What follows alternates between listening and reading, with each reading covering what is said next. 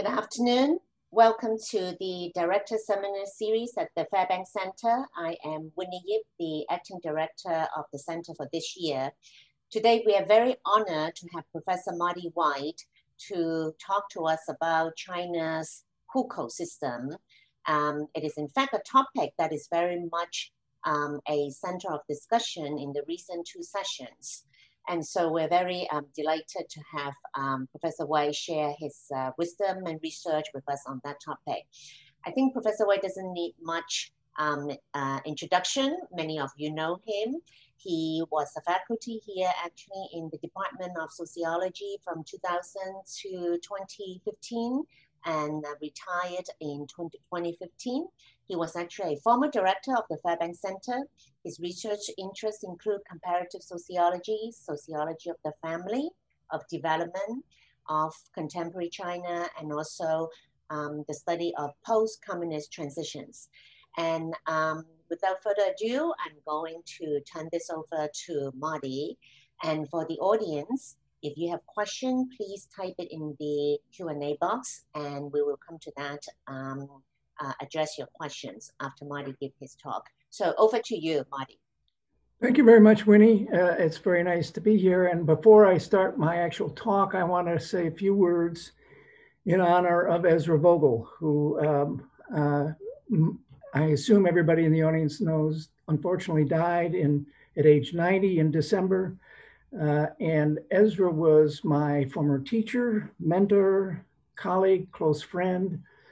I first came to Harvard in the mid 1960s uh, as to enter the master's program in Russian studies.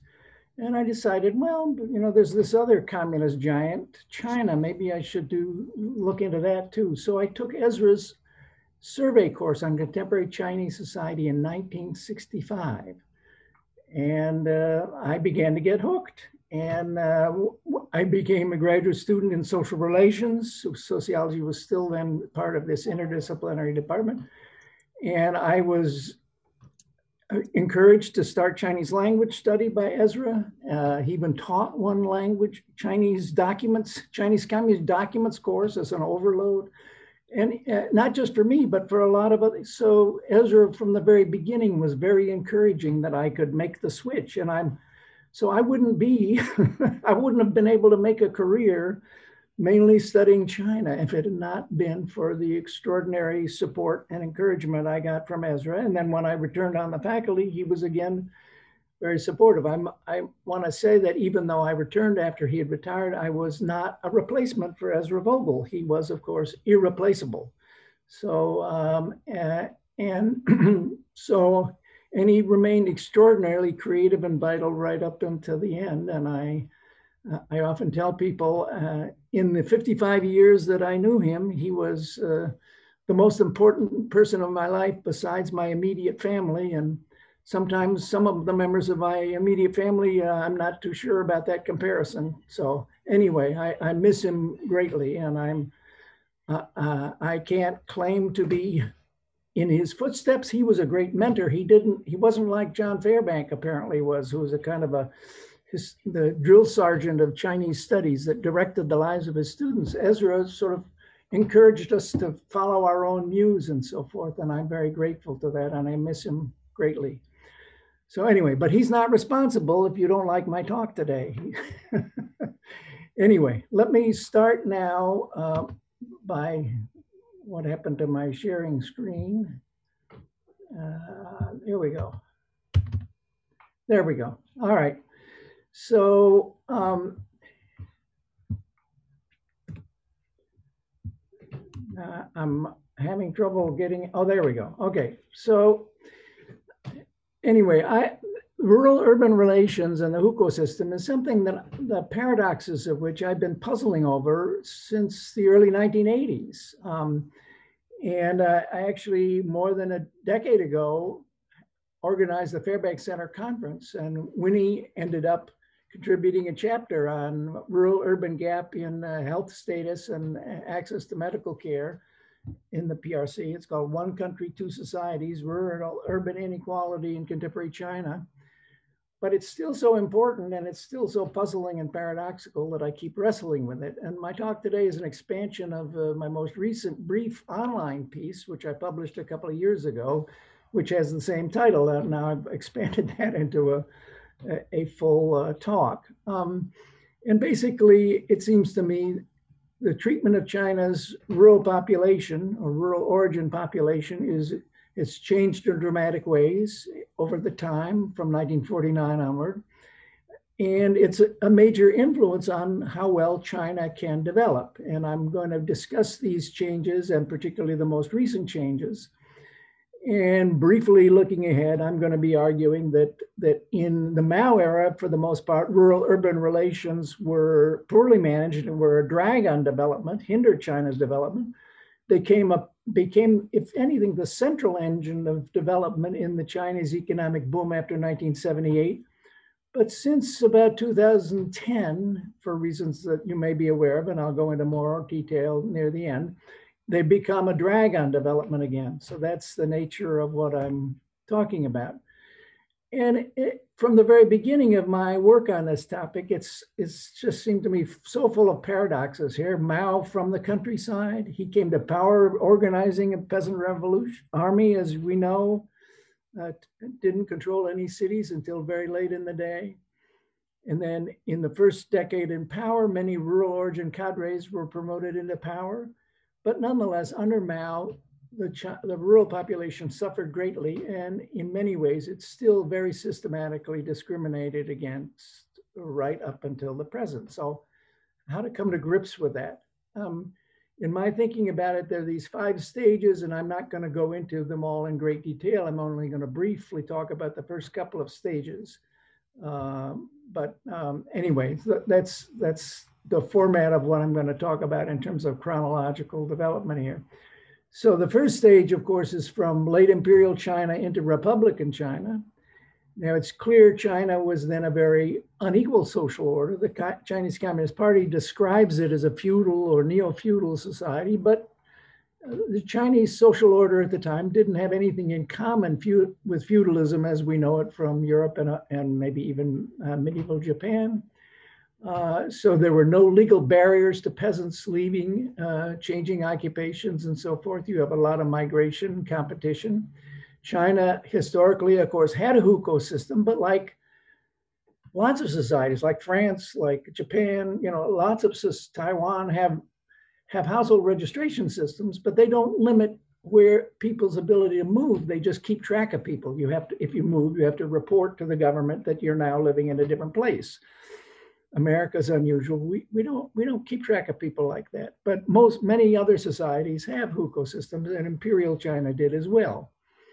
Um, there's also a substantial literature, and it's also one of the chapters in the conference volume that I held up by Hanchao Lu talks about the fact that China, there is an argument to be made that in late imperial China, there was less of a status gap and less discrimination uh, between urbanites and rural people than there was in early modern Europe.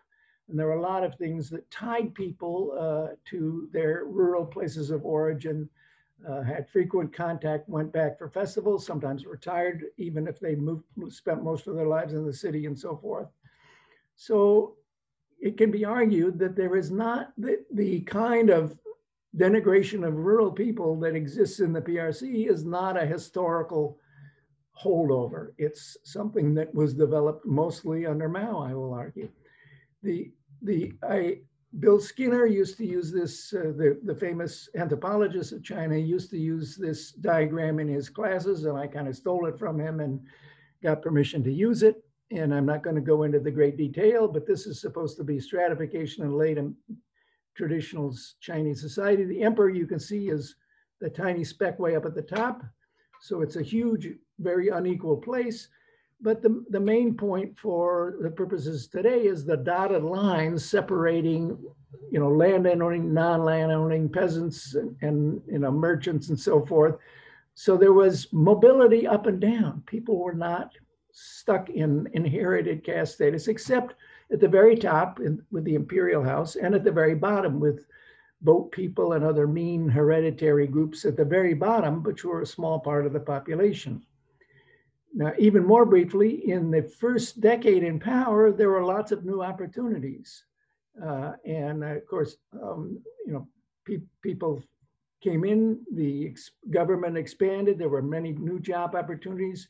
Socialist transformation occurred. You had the, a much more complicated bureaucracy was needed.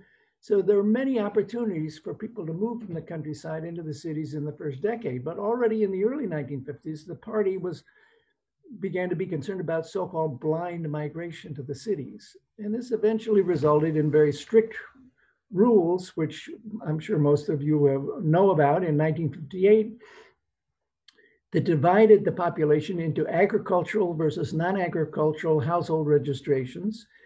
And this was an inherited status that went in all your personal documents. Uh, and furthermore, if you had an agricultural hukou, you were basically forbidden to voluntarily decide to leave and migrate into a town or city. Uh, you could only migrate if you if you were a youth and passed the college entrance exam or uh, you know some other conditions. A, a, factory was being opened near you and they needed more workers. You get permission, but for the most part, people were bound to the soil.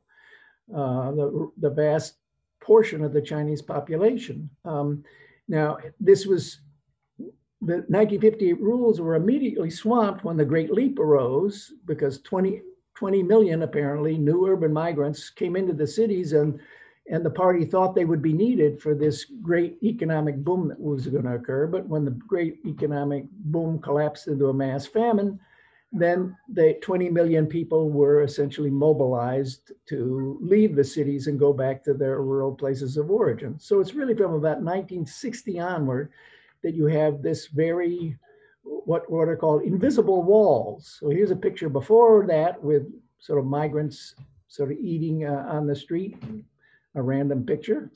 Kam-Wing Chan, a geographer at the University of Washington, is the, sort of the probably the leading guru on the hukou system in the PRC. This is a book he published already in the mid 1990s, Cities with Invisible Walls, to talk about the development of this very near impenetrable system. So that brings us up to the third stage, the state socialist system from the late 1950s onward. So China, as you all know, followed the Soviet Union in collectivizing agriculture in the mid 1950s, and then in after 1958 they merged the APC, the agricultural producers cooperatives, into communes. And the the logic behind doing that stems back to the writings of uh, somebody in your trade, Winnie, a Bolshevik economist named Yevgeny Preobrazhensky, who coined the term primitive socialist accumulation. And I, I don't have time to go into it in great detail, but the basic idea is what are you going to do if you're a poor agrarian society and you're furthermore cut off from the outside world in terms of trade and investment and so forth? You're trying to do bootstraps development, and, and how are you going to feed growing cities and invest in industry? And the basic idea is you have to collectivize agriculture and then produce a mandatory procurement system so you can feed the cities but it was also assumed that having larger, more rationally organized uh, agricultural organizations would make it possible to raise yields and improve popular diets. Well, the procurement part worked very well, or sometimes much too well, in both the Soviet Union and China, but the raising productivity and yields uh, worked terribly. Um, and in China, it, it, it would involved a much more total ban on rural to urban migration than occurred in the Soviet Union. So in China, I have argued, and I can elaborate on it some today, that the result in the People's Communes was a system of socialist serfdom with Chinese peasants bound to the soil like medieval European serfs. Kolkhozniki in the Soviet Union were not socialist serfs. Uh, so in the 30 years, both countries started out at the time of their revolutions with less than 20% of the population living in cities. After 30 years in China, there was the there was 20% of the population living in cities. In the Soviet Union, close to 50% were living in the cities by the late 1940s. So Uh, and in China, you have this all kinds of weird things as a result. Shanghai, the largest city and the largest developing society in the world, had fewer people residing in the city in 1978 than it did in the late 1950s. Who ever heard of a developing country in which the largest city actually shrinks in population? Uh, so this to me is a, you know, supreme irony of the revolution that I've been wrestling with, as I say, for decades, that, that Mao Zedong, the supposed champion of social equality, produced this system which really, and despite all kinds of propaganda and slogans, uh, made this system of socialist serfdom. Here's a picture of Mr. Preobrazhensky, the primitive socialist uh, accumulation guy.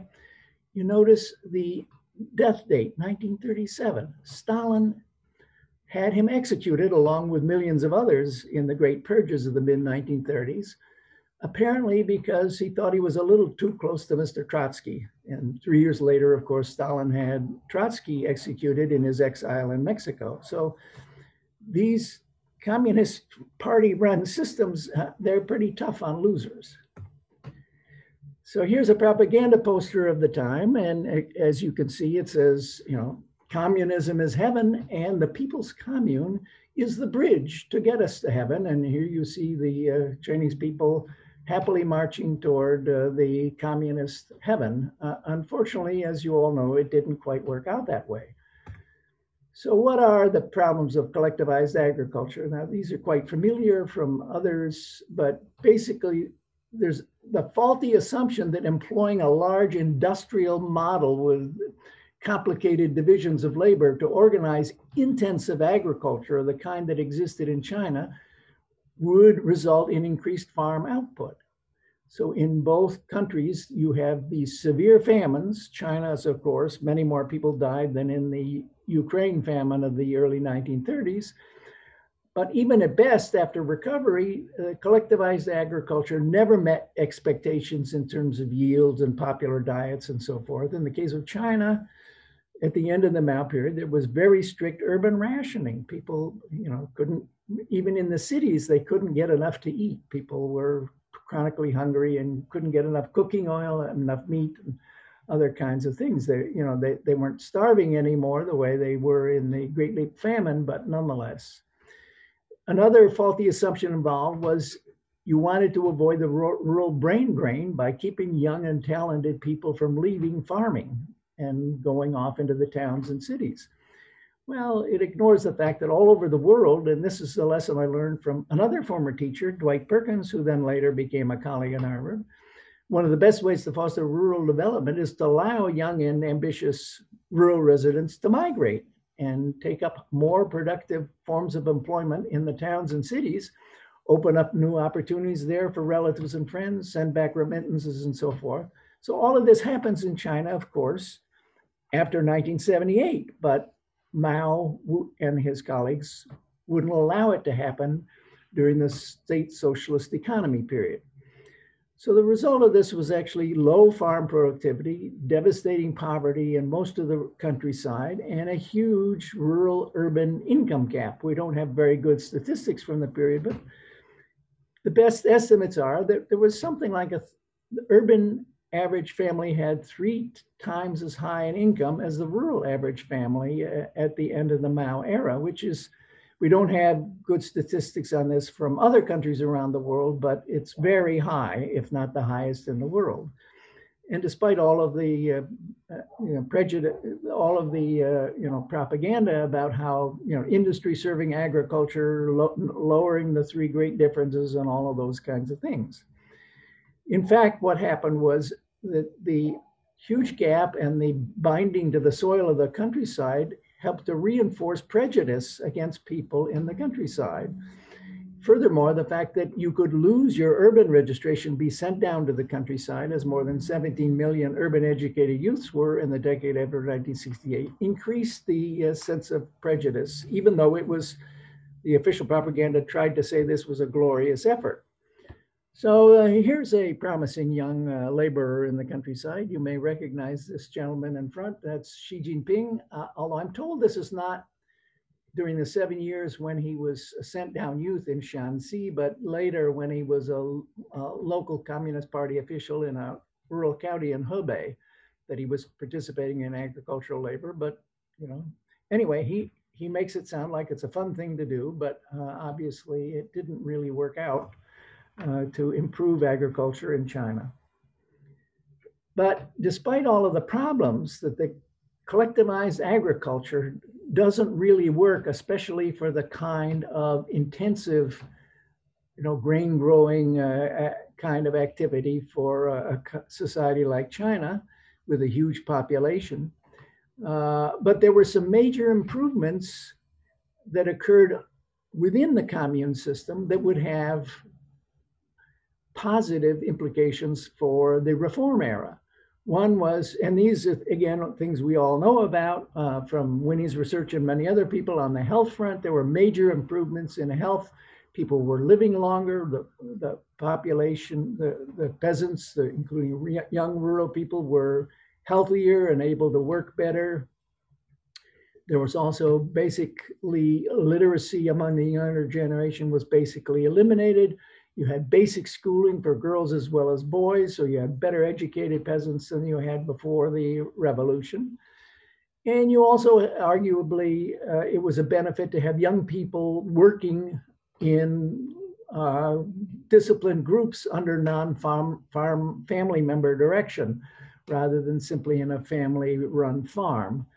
Uh, but the one big negative trend that had positive implication was that there was such bitter poverty and poor diets and this serf-like bondage in which rural people were walled off from the opportunity meager opportunities that were uh, available in the cities that when it became possible to move you had a huge it, it's I, I, the image i have is a giant spring that was held down and then the reform changing migration, loosening the migration restrictions made possible a huge flood of population. And that into, into the floating population, into the migrating into the cities. So this brings us up to the fourth stage in this scenario. So with decollectivization and not needing so many people to do the farming and loosening of migration restrictions, you have this huge flood of migrants going into the cities. But this is a very crucial point that they went into the cities, as we all know, without full urban rights or, or full citizenship. Now, to back up a minute, the Mao, in the Mao era, the, as it may be already clear from the comments I've already made about the Mao period, Mao's image as a great champion of social equality is very much undeserved. The social order constructed by the Chinese communists was a very unequal and unfair system. Okay, it was not a highly egalitarian system. Uh, and there were two, in fact, systems in the late Mao era of ascribed status. You were born with a status and it was with you for the rest of your life. It was very difficult to change. Now, one of those was this agricultural hukou versus non-agricultural hukou. But the other was the class origin categories of the Mao era. So families were all classified by the class position of their family at the time of the revolution, so decades earlier. So a landlord family didn't own landlord land, they, but their father or most likely their grandfather had owned land at the time of land reform in the late 40s, early 50s. And then those class labels stuck with you. The class labels curiously followed your, were adopted from your father. The hukou status was adopted from your mother. So, uh, and we can go into why that was. But in any case, um, so what's crucial is that in the reform era, the reformers in launching the market reforms decided to totally eliminate the class origin system. So they said it was outmoded, irrational, unfair. People should no longer be labeled at birth by what their grandparents had done. Uh, but uh, and so the class origin labels were totally taken out of dossiers and hukou materials and so forth, didn't follow you around. But Deng and his colleagues decided how they decided that I wasn't allowed in the meetings, so I don't know. But they they essentially decided to leave the hukou system designation of agricultural versus non-agricultural households intact, and it uh, essentially remains intact to this day. Although there's some complications I'll get to in a moment. So, what happens in the reform era is migrants become the central engine of China's economic boom. So you have millions of migrants, most of them young, uh, most with at most lower middle schooling, but no more, and very eager to leave the countryside and get jobs in towns and cities, often jobs difficult and dangerous and dirty jobs that urbanites may not want to have. And uh, and they have and of course, you know the the, the um, export factories, the new rail lines, the high rise building, all of that would not exist without migrant labor booming it. But, but equally important is the fact that their, their uh, basic level of education and so forth uh, made it very possible, and their willingness to escape the countryside made it possible to exploit them uh, and keep their wages and fringe benefits very low. So they didn't get the same fringe. They could be working in a city alongside other people who had an urban hukou from birth, but they would not be getting the full package of social benefits. So their labors not only were essential to China's boom, but they made possible huge fortunes for, of course, for foreign companies investing in China, but also for Chinese entrepreneurs. So you had China today has more US dollar billionaires than the United States does. Of course, not, not on a per capita basis, but still. So here's a few random pictures of you know migrant laborers as you this one uh, may be a little bit bogus, but you can see, you know, Marx would have would have uh, supported the Foxconn workers in their protests. They don't seem to be too angry about whatever they're protesting about, maybe because they feel they have Marx helping them and supporting them. So, in any case, so systematic urban bias is a central component of China's economic boom after 1978. Uh, and now, how and why other decisions that supported this urban bias were adopted is a puzzling question. But systematically, things were done which made it relatively difficult for rural origin youths to get any more education than lower middle schooling, and thus helped to keep their, them confined to relatively low wages and meager benefits.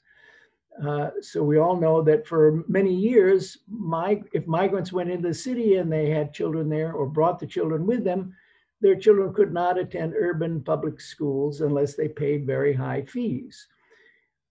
Regulations changed uh, in early in the new millennium, so that after 2006, roughly, in some cities, they were able to attend, but only until lower middle school graduation. They weren't allowed to take the Zhongkao, the examine into upper middle schools in the cities.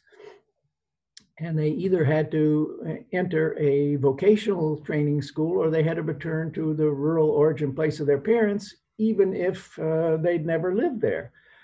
Um, and in some ways, particularly in the larger cities in recent years, in Be- we have a fair amount of evidence about Beijing in particular, that the public school doors have tightened more uh, have closed more tightly. So you have to, migrant families have to have more points for various kinds of things, for owning property, for their educational levels, for home ownership and so forth, in order to get their kids into urban public schools, even up to the lower middle school level. Uh, so this gives rise, of course, to the phenomenon of millions of left behind children. Used to saw for many years the estimates that were 60 million of them. Now, apparently, there's a the uh, um, the latest economist that I received says it's now maybe only half of that, but still there are millions of children of migrants who are off in the city, mother and father, who are being tended by grandparents in the city who even if they do their best, they're not as well equipped perhaps to help their kids do well in school. And also, rural upper middle schools have been too few, and mostly you have to attend as boarders. So, an, so an urban kid that gets into an upper middle school can live at home and go to an upper middle school. But in the countryside, almost always, for upper middle school, you have to board and so pay not only tuition fee because it's no longer a mandatory level of schooling, grades one to nine, but it's above that. But also you have to pay room and board. That um, and one of the things that happened in the reform period is that the level, the number of Chinese students attending upper middle school uh, on the eve of the reforms in 1977 was 18 million Within a few years, it had dropped to barely more than a third of that. Um, so largely due to rural upper middle school closures plus huge numbers of dropouts, the opportunity costs now that uh, young people could make uh, make money by helping their family by uh, by labor earnings um, produced a huge drop in upper middle schooling, particularly in the countryside. So so all of that means that when China, after 1998, expanded, had this dramatic campaign to expand college enrollments. There, uh, I, I, don't have the latest figures, but maybe 10 times as many college students today as there were before 1998. It overwhelmingly served urban hukou youths. The rural-urban gap in university opportunity, educational opportunities, actually widened even though there are many more university places than there were before 1998. Uh, the urban rural income gap had declined in the first part of the reforms until the mid 1980s, but then it wide, widened sharply to, some, according to some figures, something like four to one by 2007. This is from the CHIP surveys, from and, and this the urban Urban families used in this camp computation do not include urban migrants. So these are just the urban hukou population compared to the rural hukou population, but reached again an even higher level than had been historically the case under late Mao. So it went from three down to 2.5, according to some figures in mid 80s, and then began climbing again. There is some, it, the latest CHIP survey in 2013 shows some shrinkage again of the rural urban income gap, but still quite large and debate about how how real that is, or um, I won't go into that at this point. So you have this growing rural, urban rural income and education gaps of the reform era in, reinforce again this this prejudice against the rural population of lower suzhi, a lower human quality, uh, in uh, in you get this new phrase, or at least new to me, low end population, Diduan Renkou, uh, occurring to refer to them. Um, and so they continue to be stigmatized. Uh, so, and incidentally, of course, China is rapidly urbanizing, but still today, China supposedly is about 60% urban, but that includes the migrants the migrants are sometimes maybe close to a third of that. So, so China is still more in terms of youth. There are as much as two thirds, or Scott Rozelle in his work claims 70% of Chinese youths today are of rural origin.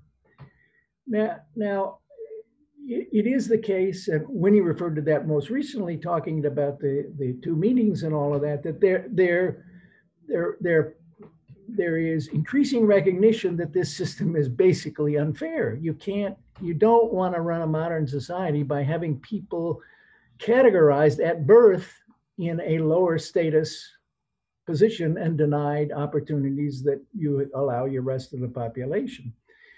And there have been repeated claims over more than two decades now from official sources uh, and commentators that China is about to or is on the way to eliminate the hukou system discriminations. Okay, but the surprising thing is how tenacious the system has, the discrimination has been, and how many of these pledges have not been borne out in reality. Uh, in, in when Xi Jinping launched this urbanization campaign in 2014, it was accompanied by lots of propaganda that they were about to eliminate the hukou system discriminations and give uh, migrants full uh, urban uh, citizenship rights. And as a first step, that campaign was going to convert 100 million migrants to urban hukou by 2020. So, and of course, late in last year, that goal was declared achieved. Uh, but there were 270 million rural urban migrants counted officially in 2014, 290 million in 2019. So there have been more migrants coming in than have been having their status uh, upgraded. And so far as we can tell, the upgrading is mostly taking place in small towns and cities. And the largest cities are still being allowed or even encouraged to maintain very strict uh, discrimination against uh, migrants. Uh, however, the surveys, now we get to a little research that I've actually done myself rather than relying on all these other people that, whose work I read. But um, I did three national surveys and we asked questions about how people feel about the fairness or unfairness of various kinds of specific kinds of discrimination based upon hukou. And so this is from three national level surveys. These are of adults between the ages of 18 and 70 um, in 2004, 2009, and 2014. Well, unfortunately, we haven't done one since then. But you can see, and I'm not going to go through this whole, but ba basically, in principle at least, the large majority of respondents say that the hukou system discriminations are unfair. So you, for instance, fair that rural migrants cannot easily easily obtain urban hukou. Only 15% thought that was fair in 2004. It's down to under 11% uh, fair that migrants are not able to attain urban welfare benefits. 9% goes down to 8%. Uh, interestingly enough, urban hukou respondents in our surveys are more likely to be critical of hukou discrimination than our rural uh, respondents, although that doesn't mean that they, in their daily lives, treat the migrants who live around them and work around them as social equals. But if the principle is very widely rejected. Um, so that brings us finally uh, to up to the final stage since about 2010. And what's happened now is that rural migrant labor is becoming more scarce. Migrant wages have finally been rising. Export manufacturing is becoming less important. All of these trends that you're familiar with China is now trying to deal with the middle income trap, which is after being powered by mostly moving people from agriculture to uh, non-agricultural activities to start climbing into higher uh, higher uh, quality manufactured goods and and a greater service economy and so forth. Uh, but the major obstacle to doing that is the major determinant is human capital, the degree of education and skill of the population. And the striking thing, and this is particularly revealed in the surveys that Scott Rozelle at Stanford and his colleagues have been doing, is, is that China, which has this historical legacy of putting this great emphasis on education, actually suffers from a hu human capital development uh, uh, gap um, compared to other developing countries at roughly the same level. And as I'll be talking about in a minute, since at least 2005, Chinese leaders have been trying rapidly to make up for this deficit by improving the educational opportunities for the rural origin population but it's a scramble that still leaves the rural population less well treated. So this is one of the tables that I uh, draw from Rozelle's work. And you see the top row of the table there in the left-hand column, China of its adult labor force uh, from 20, age 25 to 64, 30% have some high schooling, in other words, upper middle schooling. This compares to 34% in Mexico, 36% in Turkey.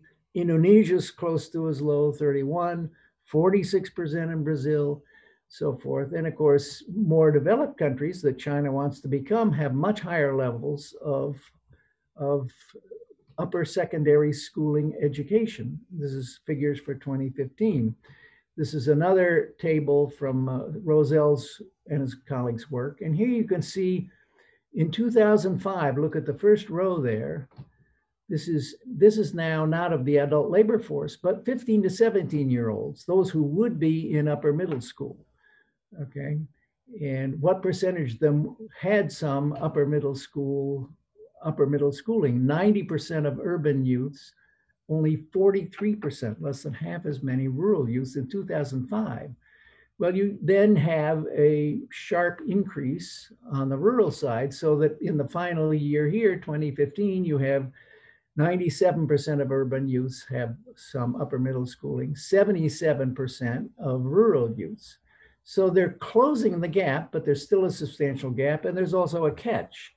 And this, this I encourage people in the audience to read Scott Rozelle's recently published book, co-authored book, Invisible China. So really centers on this human capital deficit problem for China and whether it will harm China's further economic rise.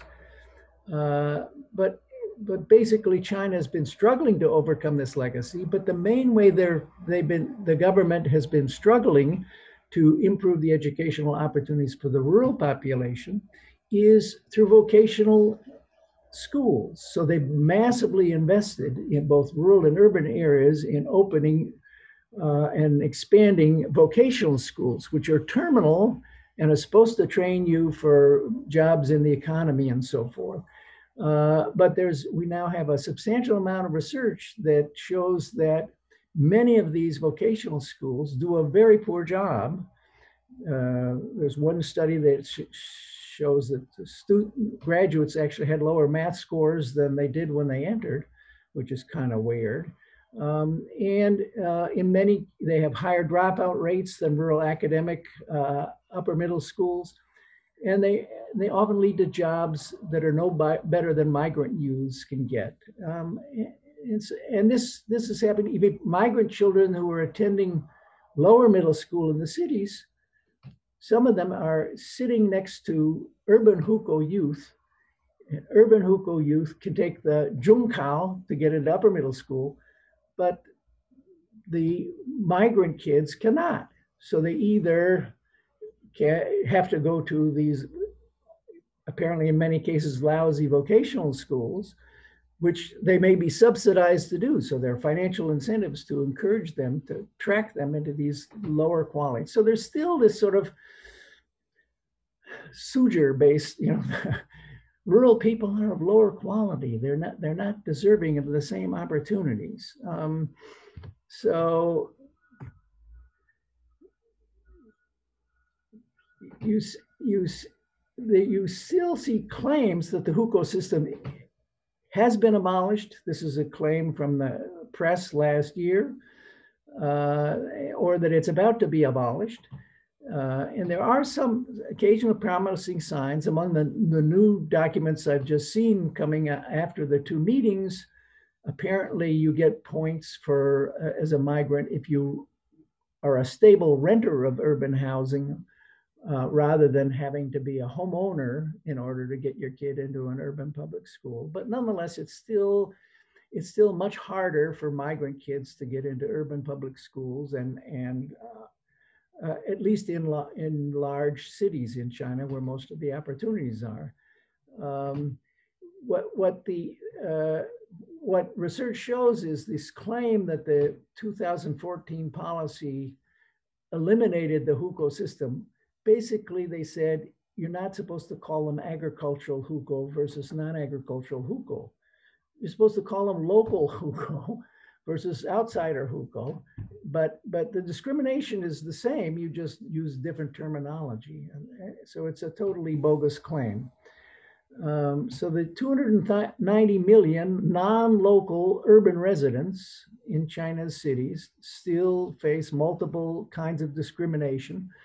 Uh, even in the healthcare front that that Winnie uh, studies, um, there are studies that indicate that that uh, uh migrants often their the health insurance is back in their place of origin, not in in their urban place of employment.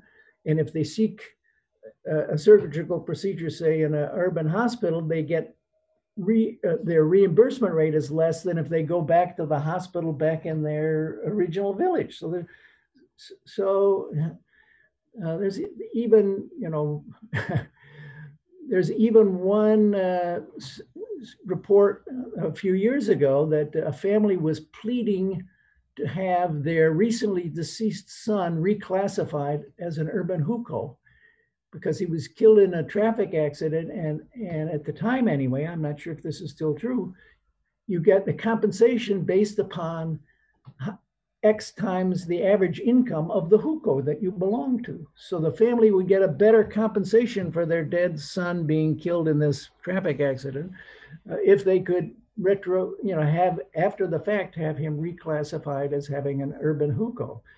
Uh, so it's it's still a very pervasive situation. So, and even if China could somehow wave a magic wand and totally eliminate the the hukou system, our, our own society indicates that you know, the legal barriers reinforcing racial inequalities in America may be mostly gone, but it, but it takes decades and and lots of effort to overcome the actual discriminatory attitudes and so forth that have been built up over the years.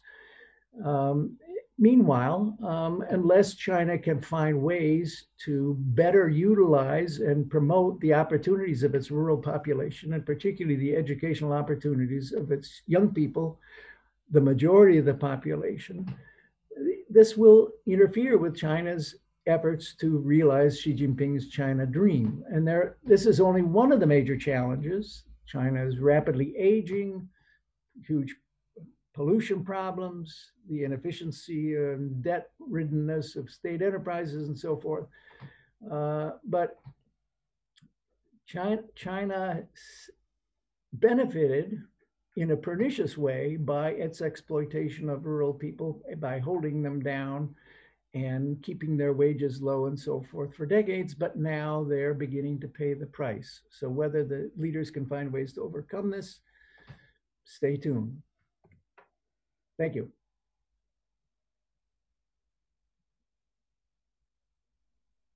Thank you, Marty, for a wonderful and informative talk.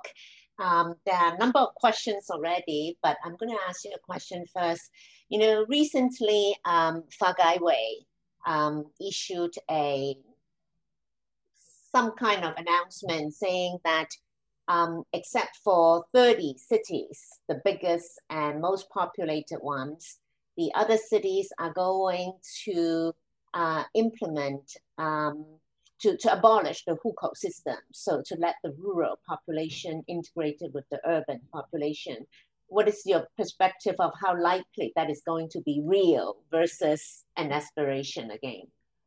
Well, as I've already indicated, I, am very skeptical or I want to see the results. And, and unfortunately, we don't have at least I haven't seen good research on small towns and cities and how they treat migrants in them. So most of the research, unfortunately, is on these large cities that are still not being prohibited from discriminating in this fashion. But but the uh, you know the, the the sort of pl- promises and pledges to eliminate the hukou system and its discriminatory impact have gone on for so long and have been uh, you know, not realized that it makes me skeptical. Uh, Kam-Wing Chan that I mentioned earlier, back in 2008, he and a, another scholar published an uh, article in China Quarterly saying, you know, is China abolishing the hukou system? Because because back then, you know, in the first years of the new millennium, there were claims that China was about to abolish the hukou system,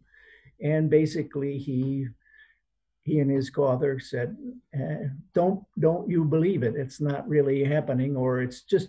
I mean, they're tiny steps around the edges. Like, you know, okay, now urban migrant uh, kids can attend urban public schools in big city, even in big cities, but only through lower middle school graduation. Well, research also indicates that if uh, you know, if if your kid is going to be forced out after nine years of schooling. And if you want them to go on to maybe get a high school, academic high school in college, you're going to have to go to the countryside. Maybe you don't want to keep them in the urban school for nine years. And uh, so we have studies that show parents, you know, sending their kids to urban public schools for elementary school, but then lower middle school, ha- having them sent back to the countryside to be again cared for as a left behind child. Mm-hmm. So I, I, I don't know. I mean, I, I, the so that's really the conundrum. It's it's such a mm-hmm. pernicious system. It's so manifestly unfair. Mm-hmm. Okay, and everybody agrees it's unfair. There's no, uh, you know, the the whole idea of there are people, as you know, that write things about how uh, uh, about China in the reform era has now become a meritocratic society. Well, a meritocratic society does not categorize people into a lower status mm-hmm. for a majority of the population that do not get the same treatment and are not given the same incentives, encouragement, and opportunities as as the, the, the rest of the population. It's just, I mean, that's, you know, the socialist formula of compensation from each according to his abilities to each according to his contributions. Well, mm-hmm. it's it's not according to your contributions if you have a different hukou than mm-hmm. than somebody else. So I, I'm I'm just I I hope it will happen in some fashion, uh, but I think so far as I can see, Xi Jinping on this ground, he may be very bold in other areas, but he's been very timid mm. in things related to social equality and particularly the hukou system. You know, he has not dramatically uh, tried to dismantle it, and and so I'm waiting to see what comes from these pro- these pledges and what actual form they will take. Mm. So that brings me to a question from uh, Bill Shao. He said, Marty, what a fantastic informative talk. Thank you. How did the CCP's ideological authorities explain the class distinction and its discrimination under either communism or some theory of socialism? uh, well, the, the, the, they they do not treat this as a class difference. And in fact, rural versus urban, even Western sociology has trouble figuring how to how to deal with, you know, so typical class frameworks are mainly concerned with urban, you know, the you know, manual workers versus office workers versus exec, you know, uh, mental workers and so forth. So, uh, but but clear, clearly in in most periods, they argued, well, there's a necessary division of labor, and we have to keep, in the Mao period, they clearly argued that we need to keep the rural population in place. We can't have them flooding into the cities and so forth. So there's, uh, so there is this, I mean, it's again a paradoxical fact, fact that you you, you you can treat the rural people more nastily because you feel you can take advantage of them because they're not gonna they're not gonna make a revolution if they don't have a communist party to lead them to make a revolution. Whereas the urban people might. So you have to you have to make sure you keep the unrulies down in the countryside, and and it's it's not really it's not really justified in sort in sort of class terms, so far as I can tell. Um, it's mm-hmm. just a but but nonetheless, it's it's it's a you know a complicated legacy that really I I as you can tell mainly blame on Mr. Mao, but but also on his successors for deciding that this was one nasty feature of their social stratification system that they needed to preserve rather than and and maybe in fact if if they had eliminated the hukou system when they eliminated the class origin labels in 1979, maybe China would not have developed as rapidly in the reform period, uh, you know, because they would not have been able to, you know, exploit uh, migrant laborers so uh, very comprehensively as they were able to do. So I have a few questions, which is uh, looking at the changing realities in China, whether that might either explain the persistence of um, not having the rural population integrated with the urban or actually push um, the uh, government to try to bring the rural population to the urban area. So let me start with the first one.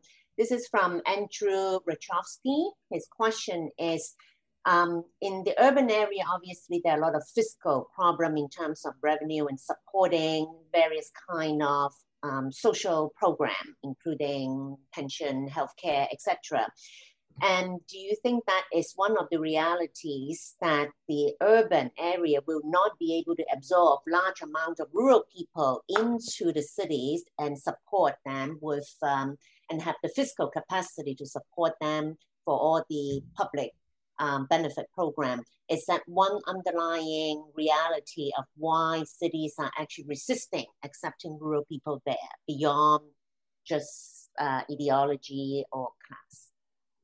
Well, you know, certainly that is a central concern, and that is a central claim about why that why local city authorities resist opening the doors wider and eliminating hukou discrimination. But but the people who make the decisions about this society could decide to change the fiscal system and the way it operates.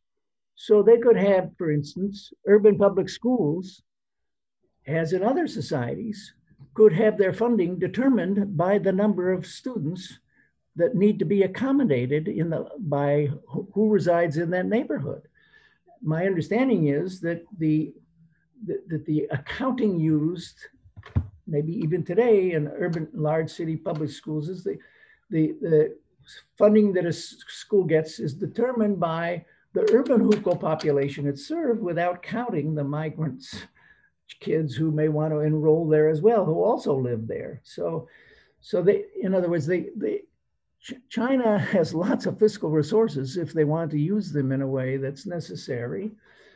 And um, you, one can even think of, you know, I, when I started my career, I, I had to study China from outside, from Hong Kong, which which I enjoyed thoroughly, doing research of Hong Kong, uh, interviewing refugees and so forth. But and and I don't want to say you know things in favor of colonialism, but you had a huge influx of people into Hong Kong over the years, and the government in Hong Kong responded by things like building resettlement estates, huge public housing developments, and so forth to accommodate.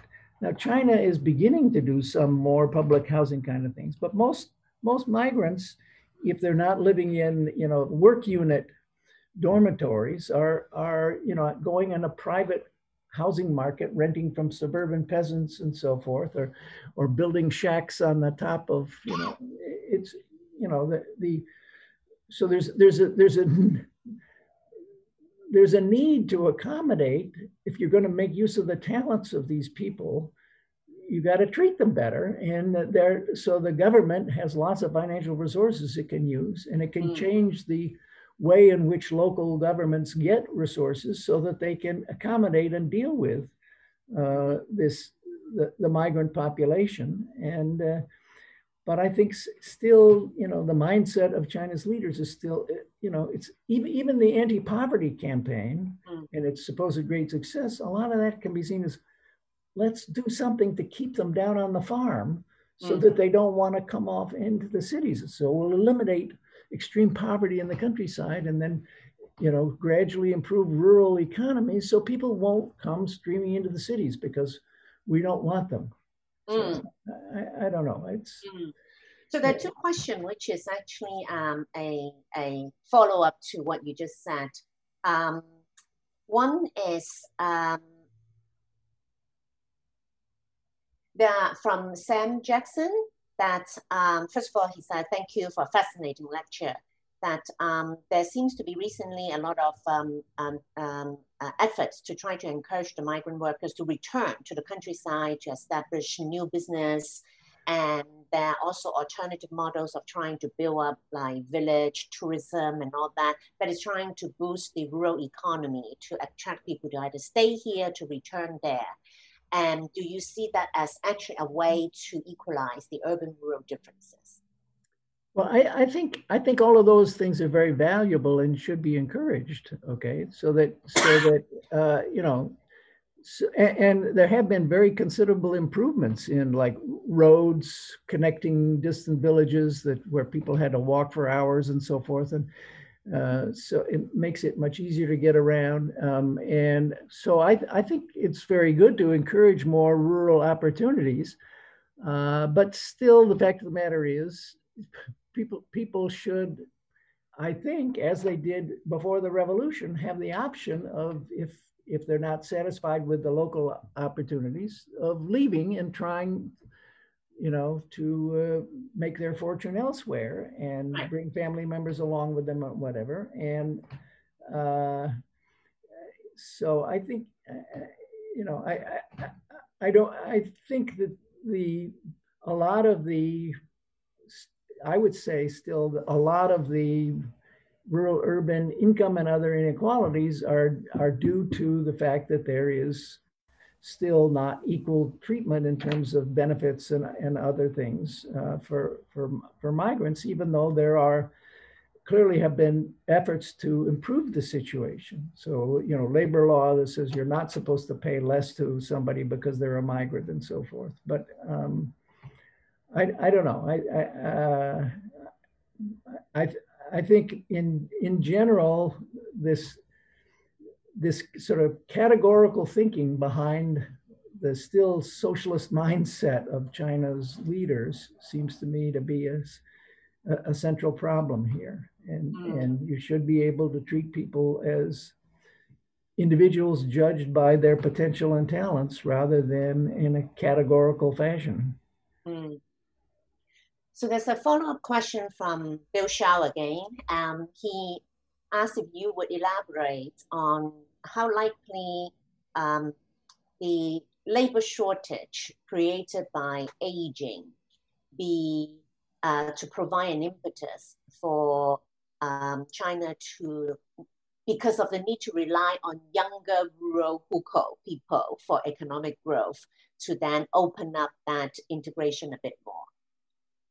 I, I, mean, that's clearly already happening. There, I mean, the, the wages are improving, and and there have been some improvements in even. I think even in healthcare, I think that the rural, uh, the the village cooperative medical insurance system that Bill Hsiao played a role in helping to uh, create and expand has now been merged with the lower level urban uh, medical insurance system for people that are not part of a, a, a for, you know large formal employment system. So so there are a number of things that are already in place that are that are happening, and I think that have, have to happen even more.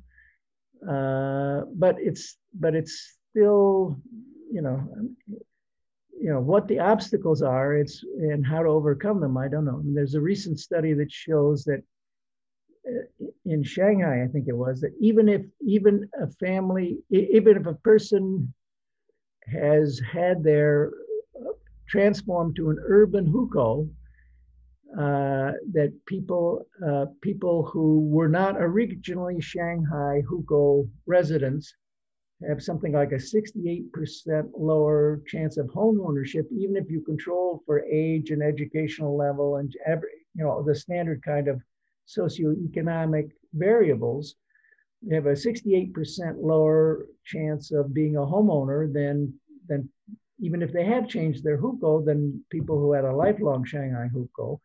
And if they came from, uh, uh, if they uh, are migrants from the outside, whether they're from an urban or rural area, it's like 90% lower, or even more than 90% lower chance of home ownership. So, so that you know the these are very sort of high barriers that have been built up over time and how to overcome them uh, you know mm. you know the, i mean there are of course societies that engage in things like affirmative action how well those work but you know you you could think of you know home loans preferably for those with outsider hukou mm. i don't know uh, but it, it's just, it seems to me, whenever I look part, partly this, of course, is I grew up in a small town myself. So the idea that, mm-hmm.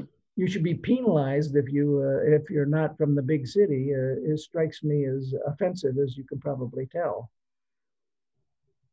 So there's a question from Andrew Stocko.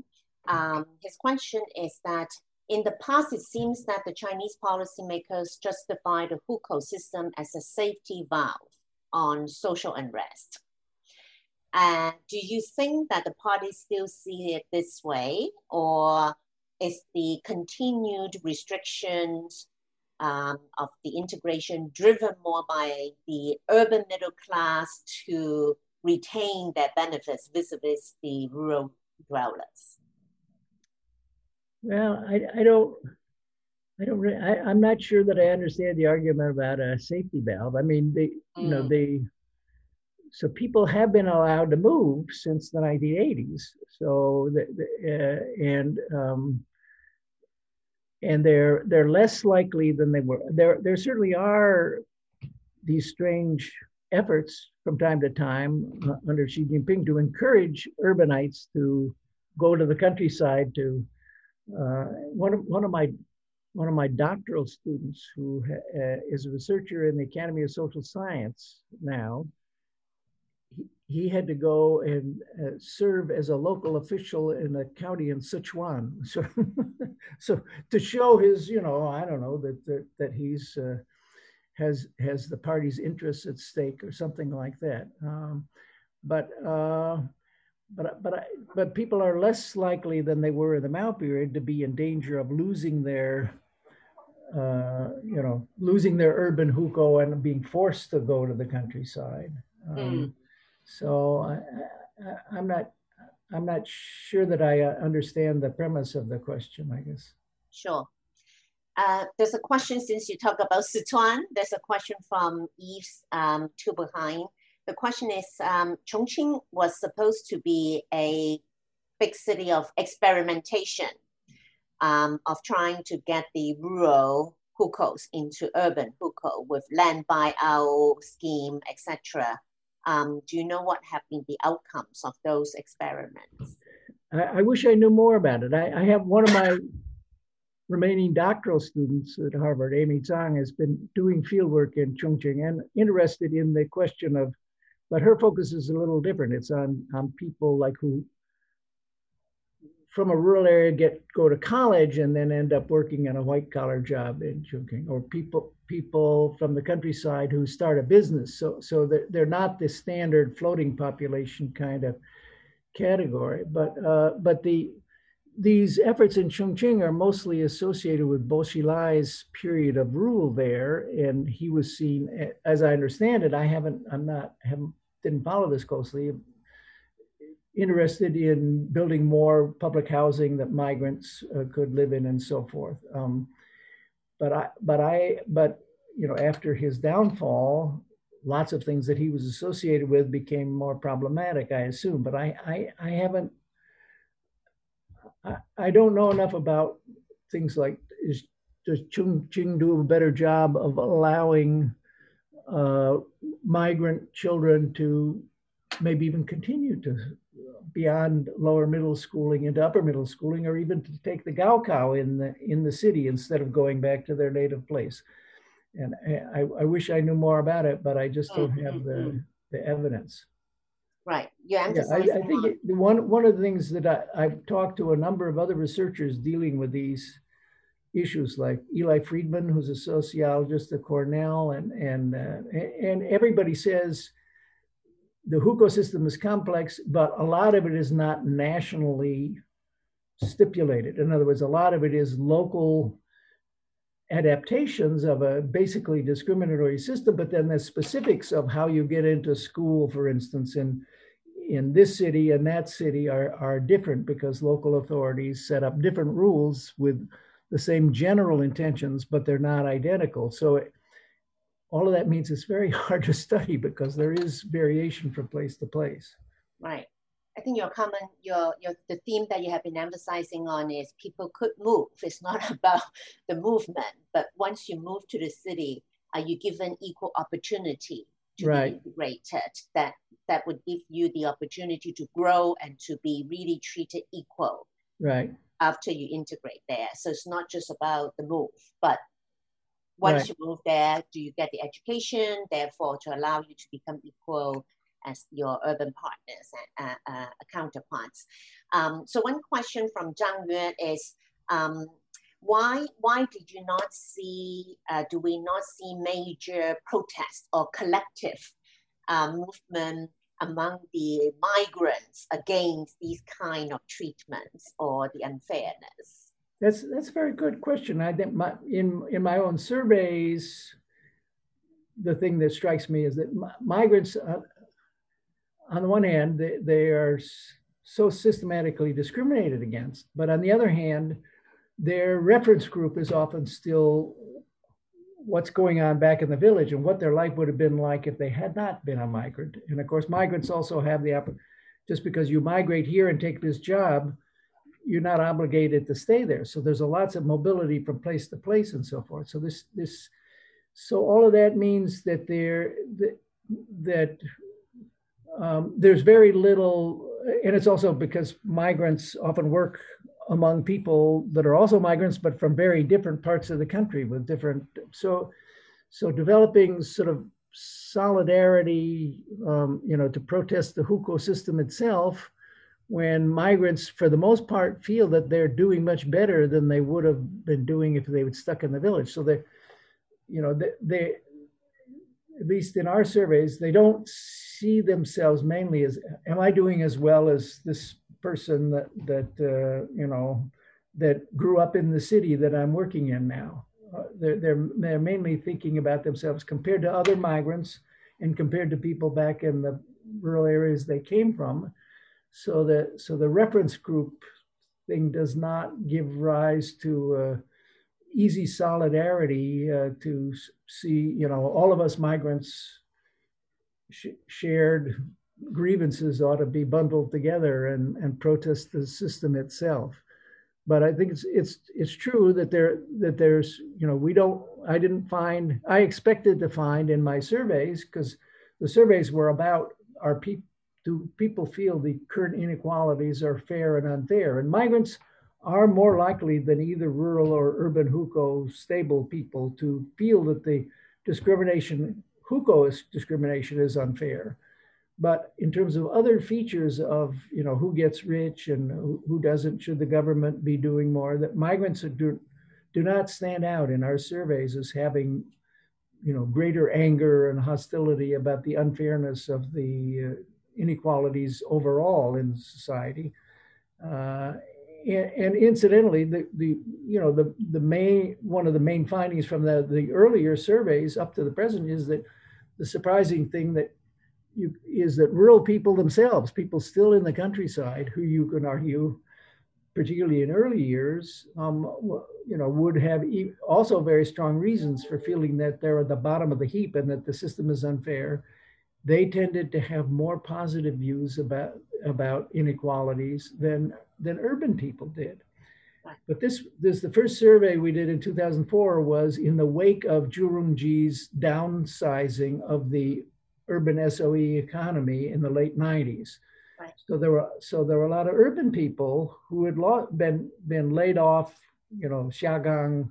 So they they you know so there was a lot of unease in that first survey, particularly among urban people, because they didn't feel it was just the inequalities were as fair as they had come to expect. Whereas the rural people, even though their their incomes were much lower, their opportunities were much more meager, but they they were m- much more positive and optimistic and thought that they were going to be doing even better in the future. So, right. so in every society, it's not your objective position that matters for feelings of injustice and justice. It's your, it's your sort of relative expectations and reference groups. Yes, yes, absolutely. And that brings to the point that, um, and going into the future, the the expectation of the rural population is also different from before because 10, 15 years ago, if they can go to a manufacturing um, industry and earn more than if they were in a rural area, there's already growth and expectation. But after this group of people that have been urbanized in some way, knowing what is yeah. possible, then what would take to the next step of being urbanized that would make them satisfied is also more challenging than the previous generation as well. Right. Um, so um, we have reached time. There's still a few other questions that we can send to you, but okay. I also want to tell you that there are a lot of uh, the comments that were sent through. It's basically just say, thank you, Marty, for such an excellent and informative talk, and thank you. And thank you so I just want to send you all these collective uh, compliments and uh, gratitude of you um, sharing your many years of research on the Hukou system. And as you say, stay tuned and see what is happening into the future because they are so essential in terms of thinking about China's future economic growth, inequality, and implication on different social programs, including on health that I personally work on as well. So we hope to have you back for that follow-up in a year or so. And thank you very much for everyone who attended and until next time. Well, thank you very much well. for inviting me. I, I enjoyed it. Yes. We hope to stay in touch and uh, to keep each other abreast of the work that we're doing. Yes. okay. Um, I mean, on health, there's, uh, as you say, um, definitely um, they're, do, they're, they're establishing a policy, which you know, called EDGE, right? You can still get reimbursed um, when you're in another place, but um, but it's a lower reimbursement rate and all of that.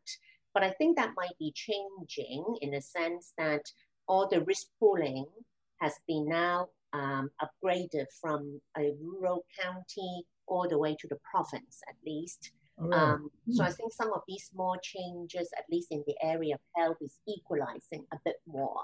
But okay that's different from opportunities of growth right. and right. Um, employment. And that's different. So right. thank you very much, Marty. Okay. Until next you. time.